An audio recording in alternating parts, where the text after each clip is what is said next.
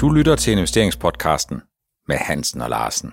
Stedet, hvor de private investorer uge efter uge bliver opdateret på investeringstendenser i øjenhøjde. Velkommen til 32. afsnit af investeringspodcasten med Hansen og Larsen. Stemningen, den er sædvanen tro rigtig god i studiet, men det samme helge, det kan man ikke sige umiddelbart her onsdag, at øh, aktiemarkedet tager imod meddelelsen om Genmap og Jansen, som er måske kommet en lille smule op og toppes om, hvordan man skal fordele værdierne. Ja, det må man sige. Det kom faktisk lidt som et chok af sådan to gode venner gennem en del år efterhånden. Johnson Johnson, eller Janssen er det rette lidt deres øh, Johnson Johnsons øh, datterselskab, der har med det her kraft at gøre, øhm, er blevet uvenner eller i slagsmål, eller hvordan man udlægger det, med Genmap omkring nogle, nogle ting, og man er så gået i en øh, voldgiftssag. Og nu skal jeg så lige sige, at en voldgiftssag, det er helt almindeligt, man indføjer det i alle mulige forretningskontrakter. Og det er altså en måde, hvis man er uenig om et eller andet, så kan man gå hen til, til en uvildig instans med, med eksperter, og få bedømt, hvem der har ret og hvem der har uret. Og det er der, vi er. Det er ikke en retssag. Det er super fedt, Helge, at du er med, fordi du er jo om nogen eksperten på Genmap. Så helt konkret, aktien startede med at falde cirka 15%, Så har den her onsdag, umiddelbart efter handelsstarten, der har den i hvert fald på kort sigt konsolideret sig med en nedtur på 10%. Hvad handler det her helt konkret om, udover at man gerne vil have en større andel af kagen? Altså, vi har, eller Genmap har det her stof, der er Tumomab, som de har udviklet, som, og de har patent på det her. Ja. Og der er, er, er Johnson Johnson på et tidligt tidspunkt kommet ind og blev licenstager. Det vil sige, at de har rettigheden til at udvikle det her kommercielt og tjene på det, men de skal betale en royalty til, til Genmap. Det er helt normalt, at man Det er fuldstændig kørt lige efter bogen. Ja. Så øh, der er Tumomab, det indgives på den måde til øh, kraftpatienter, at de skal sidde i drop i 3-4 timer. Det er det, det, sådan det har kørt, og det giver en del bivirkninger, men alene det, at det belaster både patienten, men også hospitalvæsenet skal valge det, gør det, at, at det er for temmelig upraktisk. Og så har man eksperimenteret med at sprøjte det ind i bagdelen eller i maveskinnet med en teknik, fremføringsteknik fra et firma, der hedder Halozymes. Og det her subkutane øh, måde at gøre det på, er blevet en meget, meget stor succes, og bivirkningsgraden er blevet mindre. Så nu venter der forud et meget, meget stort salg af den her version, hvor man sprøjter direkte ind. Øh, den kan tage en stor del af salget fremover, i stedet for den gamle metode, hvor man sidder i drop. Er det, er det det, man er uenig om, ja. at Jansen de vil have en større andel, fordi deres fremføringsteknik ligesom de siger, så, så har de ja, det, er, det er ikke Jansens fremføringsteknik. Ligesom Bavarian har en fremføringsteknik, er der et firma, der hedder Halozyme, som er okay. rigtig gode til det her. Øh, så, så der betaler den, de giver deres teknik til Johnson Johnson eller Janssen, og så betaler Janssen jo så royalty til Halozymes. Og nu vil de gerne, nu vil Jansen jo gerne have tilbageholdt beløb her øhm, øh, senest her på øh, royalty til Genmap. De vil gerne have, at Genmap går ind og betaler en del af den royalty, som Jansen giver til, til øh, Halozymes. Er det, er det noget nyt, Helge, at den her tredje part er med inde, eller har det været sådan, at det har været noget, som investorerne har vidst i et stykke tid, og man har bare taget udgangspunkt i, at det er Jansen et stykke hen ad vejen, som måske har initieret den her kontakt, så er det også noget, der skal spise af Jansens andel af de samlede udgifter, eller indtægter, undskyld. Ja, sådan har det lavet fra starten af. Det har alle analytikere. Jeg kender ikke nogen, der ikke har tænkt på, at jamen, den skal licenstager selvfølgelig tage den del. Hvis de vil sælge mere af det stof, de har købt og betalt for, øh, jamen så bliver de jo nødt til selv, og det er jo en salgsomkostning eller en mm. videreudvikling. Man har lavet et produkt, og man får solgt endnu mere, og, den, og man får også et længere patentforløb på det her. Ikke? Men, men så kommer anden del af den her øh, voldgiftssag, og den drejer sig ikke om, hvorvidt at, øh, at øh, Genmap skal ind og betale øh, til Halozymes alene. Det drejer sig om, hvor længe patenterne løber. Genmap så udløber på datumomab i 2030, men i og med, at man kobler Genmaps øh, øh, datumomab sammen med en indsprøjtningsmulighed, så får man længere patent, så man beskyttet i længere tid. Men den del ligger jo over hos Jansen. Okay. Og øh, så er det så spørgsmål om, om Genmap skal have royalty efter 2030. Mm. Og jeg ved ikke, hvor godt glad øh, Jansen vil være, hvis de ikke var, hvis Genmap ikke bidrager med at betale til Halozymes, hvis de samtidig vil have, have royalty i hele forløbet til mm. frem til 2036, tror jeg det bliver. Men de her voldgiftssager, det er jo ikke sjældent, de sker. Altså, på den ene side set, så ser vi meget ofte, at den amerikanske stat, de går i kødet på nogle selskaber. Det var, var vi lidt inde på i 31. afsnit af investeringspodcasten med Hansen og Larsen, hvor vi ligesom sagde, at det var måske en alternativ måde at opkræve lidt skatter på, fordi USA nok er det mest attraktive marked i verden, men en gang imellem, så er der måske nogen, der bliver presset til at indgå et forlig, som de under normale omstændigheder ikke ville have gjort, men fordi de siger, at vi overgår ikke at gøre de her ting. Men når vi kigger mellem to selskaber, så er det jo også sådan, at i USA, der er voldgiftssager jo slet ikke usædvanlige. Det er jo faktisk noget, der sker hele tiden. Og, og det er vel meget naturligt, når der er så ufattelig mange penge på spil på det måske mest eftertragtede kræftmiddel, der findes i verden. Ja, jeg vil sige, at det er jo sådan så, at øh, det, det er mere reglen end undtagelsen, at der er voldgiftssager imellem virksomheder, der indgår øh, komplicerede øh, kontrakter. Mm. Det sker over hele verden, og i Danmark, at jamen, har man en forretningsmæssig kontrakt, så står der jo, at man kan bare indgive det til voldgiftssag. Men jeg vil sige, at Øh, der er ingen, der ligesom havde regnet med, at det skulle komme så vidt mellem de her to parter, der har arbejdet sammen så mange år.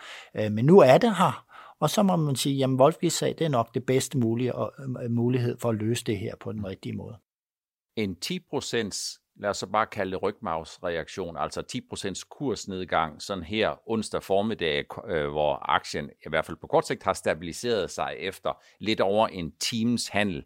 Er det, øh, Helge, en naturlig reaktion? Er det en naturlig reaktion på det, som vi ikke kender? Altså den her usikkerhed, øh, eller, øh, eller er det meget eller lidt? Øh, jeg synes faktisk, at det, det, det, jeg havde forventet, det var i det her omfang. Jeg ved, at aktier, det er, eller når sådan noget sker, og der kommer sådan noget negativt ind, og især fordi det er hovedindtægtskilden til, til Danmark, øh, så vil jeg sige, jamen så får, skal vi have den her reaktion i markedet. Alt andet vil være unaturligt, men, men men det her er jo ikke noget, vi får klarhed på øh, de næste 12 måneder, så det, det bare alt det der med usikkerhed, hvor står vi? Og så er der jo masser, der ikke rigtig er inde i casen. Der er jo utrolig mange, øh, der investerer i aktier uden at lide som vide, hvad er det, vi har med at gøre. Mm. Og de ser bare, der står overskrifterne, patentslagsmål og mm. bla bla bla, og så ryger de aktier, de nu har kan man potentielt, nu nævner du selv 12 måneder, nu spørger jeg dig sådan lige helt ind til ben, kan man forestille sig, at det her det er sådan en voldgiftssag, der skal løbe så længe? Fordi så længe, det vil jeg jo egentlig sige, det er rigtig, rigtig længe, hvor risikopræmien den skal være påvirket. Er det ikke noget, der typisk vil finde hvad skal man sige, sin, om ikke gode løsning, så sin løsning inden for nogle kvartaler. Det må vi da håbe på. Ja. Altså et eller andet sted har der jo været forhandlinger mellem parterne inden det her, så vi må da håbe på, at den bliver landet et sted. Ingen af dem er jo sådan set interesseret i at, at køre hinanden over. Øh, man kan sige måske, at, at Johnson Johnson eller Jansen er lidt, øh, lidt mukken over, at, at Genmap har lavet en stor kraftaftale på andre ting i pipeline mm. med Abvi her for nylig. En fantastisk aftale. Så måske er der lidt der. Men omvendt ser vi så også, at en meget lovende del af pipeline, Hexabody hedder det, ligger stadigvæk øh, som et, et samarbejde mellem Johnson Johnson og Jansen og Jansen og så Genmap. Ikke? Mm. Så så man kan sige, det kan både være nogle undertoner, der hedder, at øh, øh, Jansen er lidt ked af, at Genmap flytter med andre. Øh, de har andre kærester. Men det kan måske også i, i basically være et udtryk for, at det simpelthen bare er så mange penge på spil, fordi det er jo altså øh, et øh, marked, som så vidt jeg husker, som Jan van der Winkel på et tidspunkt har nævnt noget om, at han regnede med, når, pro, øh, når produktet var fuldt, var fuldt omsætningsbart, at det kunne have et, et samlet årligt øh, potentiale på 10 milliarder US dollar. Er det, er det et korrekt tal? Ja, det er jo så det peak sale, man regner med. Så, ja. Men jeg vil sige, det altså begge virksomheder er børsnoteret. Mm. Det vil sige, de har jo et ansvar over for deres aktionærer. Mm. Så hvis der er en mulighed, eller hvis der er noget, der er uklart, eller hvis der, men især hvis der er en mulighed for at tjene flere penge, jamen så gør man det, altså så længe det er inden for lovens rammer. Mm. Og her er man åbenbart valgt at sige, jamen nu går vi simpelthen mm. efter, at Genmap skal betale noget til, til den her fremføringsmekanisme på vaccinen.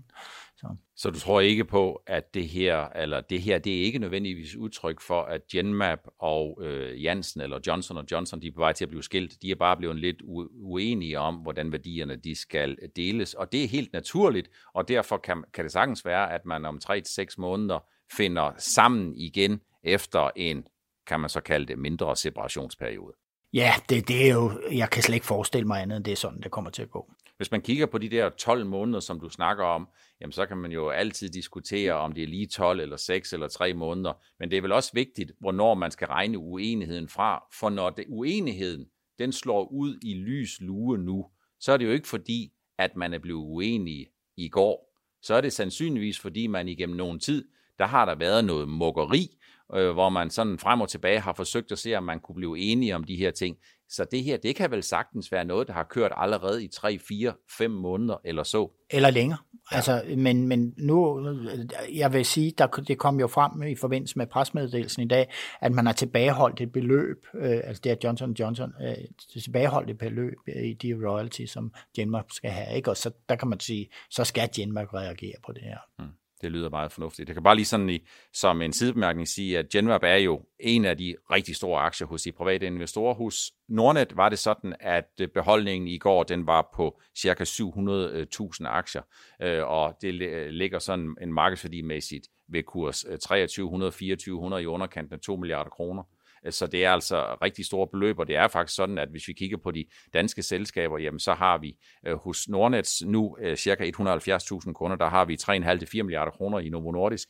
Men når vi så ligesom siger, at vi har en halv Novo Nordisk i Genmap, jamen så giver det jo et rigtig godt indtryk af, at vores kunder, de private kunder, de følger meget med i, øh, hvad der sker i øh, Genmap, og de har altså i gennemsnit, de her lidt mere end 10.000 øh, kunder øh, hos Nordnet, de har altså i underkant af 200.000 kroner øh, anbragt i Genmap, så det er ikke helt ligegyldigt, Nej, hvad der kommer ud men af det, det, det pussy er, at der er meget mere investorinteresse ude på de sociale medier omkring Genmap, end der er for Novo.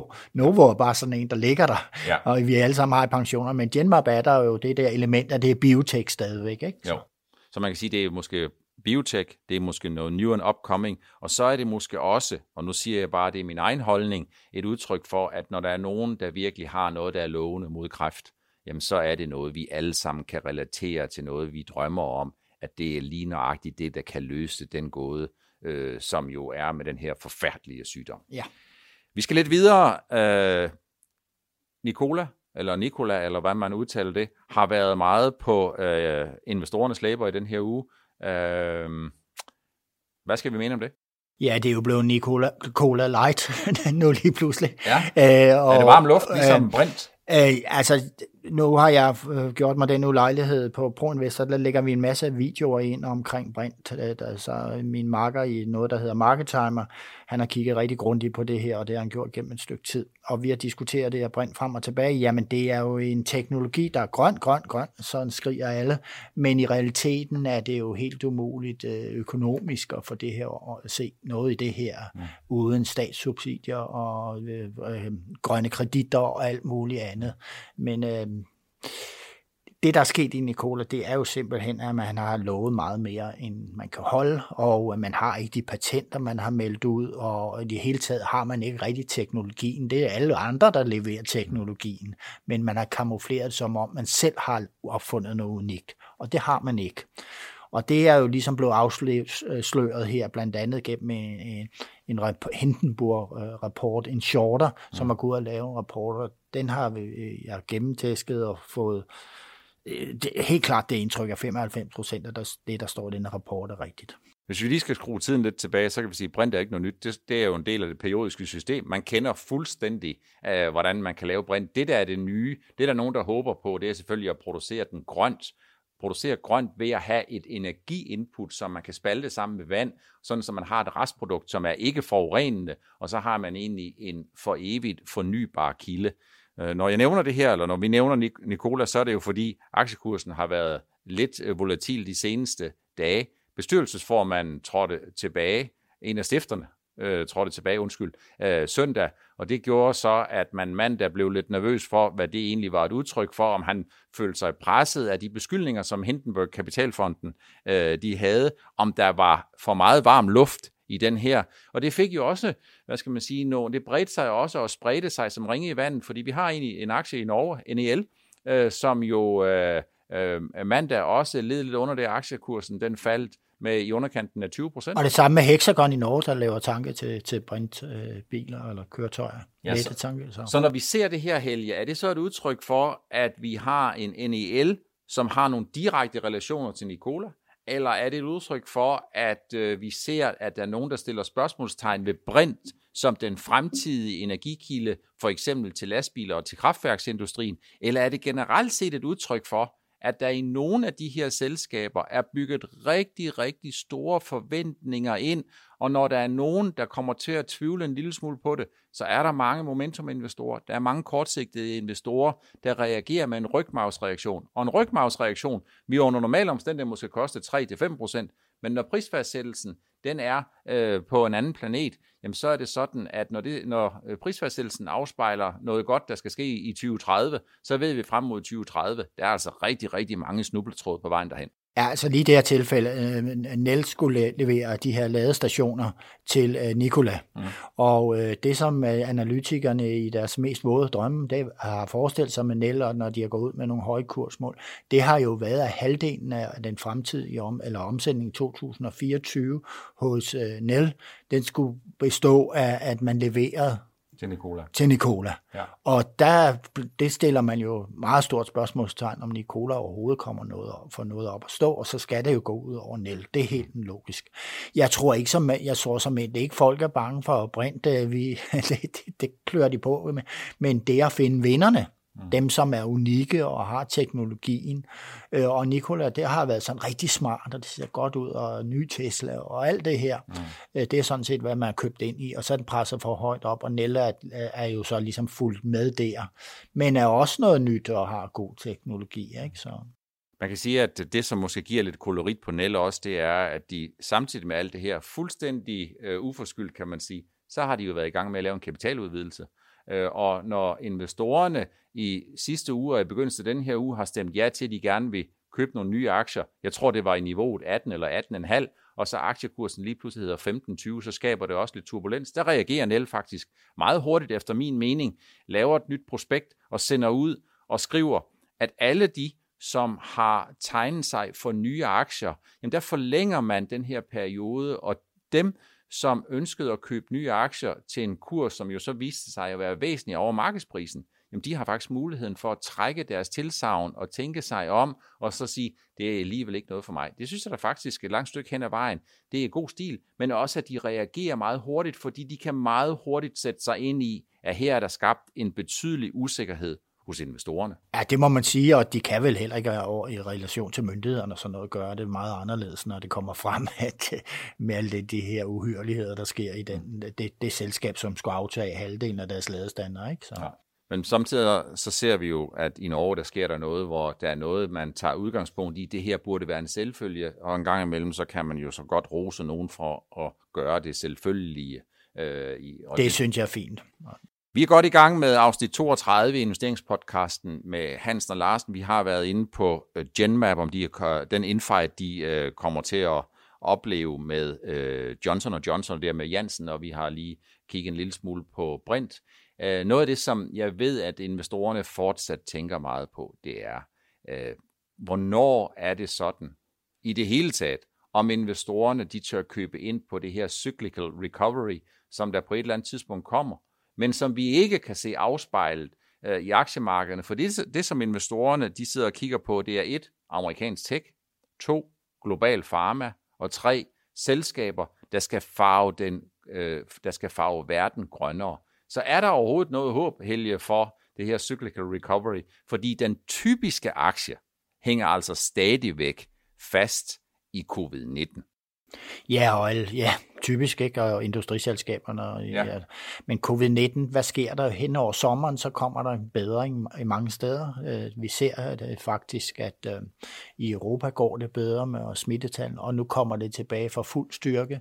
Øh, og det hænger sammen med, hvis man går til USA, så ser man, man ser en smittespredning uden lige på skoler, institutioner og alt muligt nu, hvor man har åbnet fuldt igen. Mm. Og det er sådan, at man siger, at de her tal, jamen det det, det ser uhyggeligt ud. Og jeg tror, at for, man vil afvente som investor og og se, hvad der sker. Vi kan også bare se, at jeg har siddet med min laks, om dem regner jeg med, at de skulle køre godt her til efteråret, men hvis nedlukningerne lige pludselig bliver endnu større, end det mm.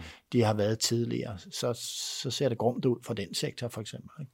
Så man kan sige, at øh, når det er sådan, at smittetallene stiger, så skyldes det sikkert i et vist omfang, at hvis man tester 10 gange så mange, så vil man finde nogle flere, der er smittet. Men jeg kan heller ikke sige mig helt fri for, Helge, at uanset hvor meget man tester, så er det sådan, at når man lige pludselig ser rigtig mange flere, der bliver smittet, så må der jo være nogle smittelommer. Der må være sådan nogle, nogle, nogle smittede eller potentielt smittede, altså som ligger og hviler nogle steder, og som lige pludselig kommer op til overfladen, og så kommer til at smitte en lang række andre. For vi, hvis der ikke var særlig mange, der var smittet, uanset om de er testet eller ej, jamen så ville vi vel ikke se de her smittetal, eller hvad? Øh, de, jamen de her smittetal, det er jo et udtryk for, hvis man, øh, altså et udtryk for, at når man har en vist mængde smittet øh, per 100.000 øh, indbygger, så øh, kan man jo begynde at regne på, hvor mange de smitter, ja. når man ser udviklingen fra dag til dag, uge til uge og måned ja. til måned.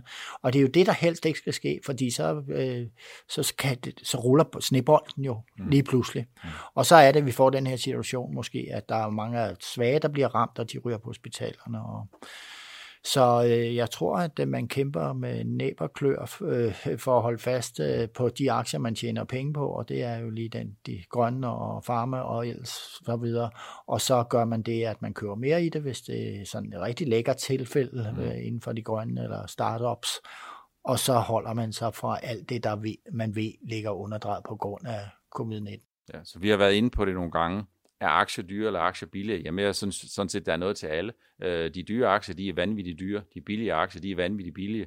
Men øh, det, at der er nogle dyre aktier, der er vanvittigt dyre, det får ikke nogen til at sælge de dyre aktier. Det, at der er nogle aktier, der er vanvittigt billige, det, at der er nogle aktier, hvor aktiekursen i forhold til en konjunkturjusteret indtjening, det vil sige, hvor meget skal de her selskaber tjene over en femårig periode, noget af den stil, jamen der må man egentlig sige, at en lang række af de der selskaber, de er fuldstændig rock bottom øh, billige, men det er ikke nødvendigvis øh, noget godt alibi for, at hvis man køber ind i dem, så vil man på kort sigt kunne høste nogle af de her billige aktiegevinster. Nej, og, og øh, markedet hader usikkerhed, og det her corona må jeg nok sige, det giver kæmpe usikkerhed i markederne. Vi, øh, investorerne de leder efter en vaccine. Når vi så har fået den her vaccine, så har vi i nogle tidligere programmer været lidt inde på, Helge, at det er ikke kun om at finde de her vacciner, men det handler også om at få produktionskapaciteten op, sådan så du kan få vaccineret ikke i tusindvis, ikke hundredtusindvis, men i tifold og i hundredfold af millioner øh, mennesker.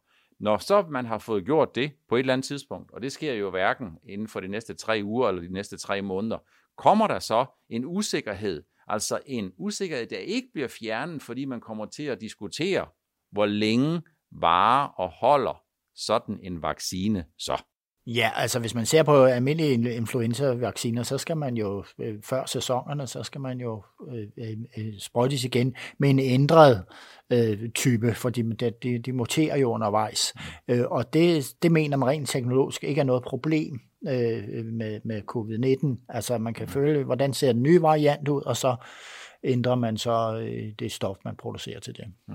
Så men man kan sige, at øh, for dem, der sidder og kigger, der kan man sige, der er flere forskellige mellemregninger, for at man kommer ud over de her ting. For det første, så skal man have vaccinen. Punkt to, så skal man vaccineres, det vil sige produktionskapaciteten, den skal rampes, som man siger Helt i USA. Vildt, ja. Og derudover, jamen, så bliver der tale om et vaccinationsmarked, et eftermarked, som jo sikkert ikke kommer til at være lige så stort som influenza-vacciner, men som godt kan blive rigtig, relativt stort, fordi der er så meget fokus på det.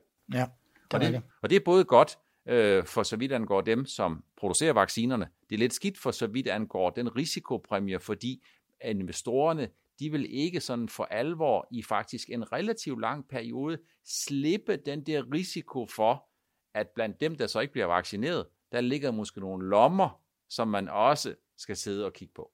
Ja, men det, det, bliver, det er et helt andet samfund, vi kommer til at opleve de næste, eller verdens samfund, vi kommer til at opleve de næste par år, med hvad det angår. Så man kan sige, For dem, der sidder og kigger på et cyclical recovery, der er det måske en udfordring generelt set. For dem, der sidder og kigger på hoteller, restauranter og luftfartsselskaber, nogle af de selskaber og nogle af de sektorer, som vi har været inde og diskutere nogle gange, jamen så må man sige, der er der en, en, en, øh, den, den gode nyhed, det er på et eller andet tidspunkt, så bliver det nok lidt bedre eller mindre ringe. Den dårlige nyhed, det er, at inden for de næste 6-12 måneder, der kan man ikke sådan for alvor pege på noget, der gør en meget sikker på, at det bliver meget bedre. Nej, der, man kan jo beholde pengene i lommen, og så prøve at se, hvordan tingene udvikler sig. Det, det er faktisk det eneste, vi kan sige. Det var alt, hvad vi havde valgt at tage med her i 32. afsnit af investeringspodcasten med Hans og Larsen. Husk fortsat, at I er meget velkomne til at sende jeres gode idéer og bidrag til investeringspodcasten snabel af nordnet.dk. Vi ses igen i næste uge. Du lyttede til investeringspodcasten med Hansen og Larsen. Vi ses igen i næste uge.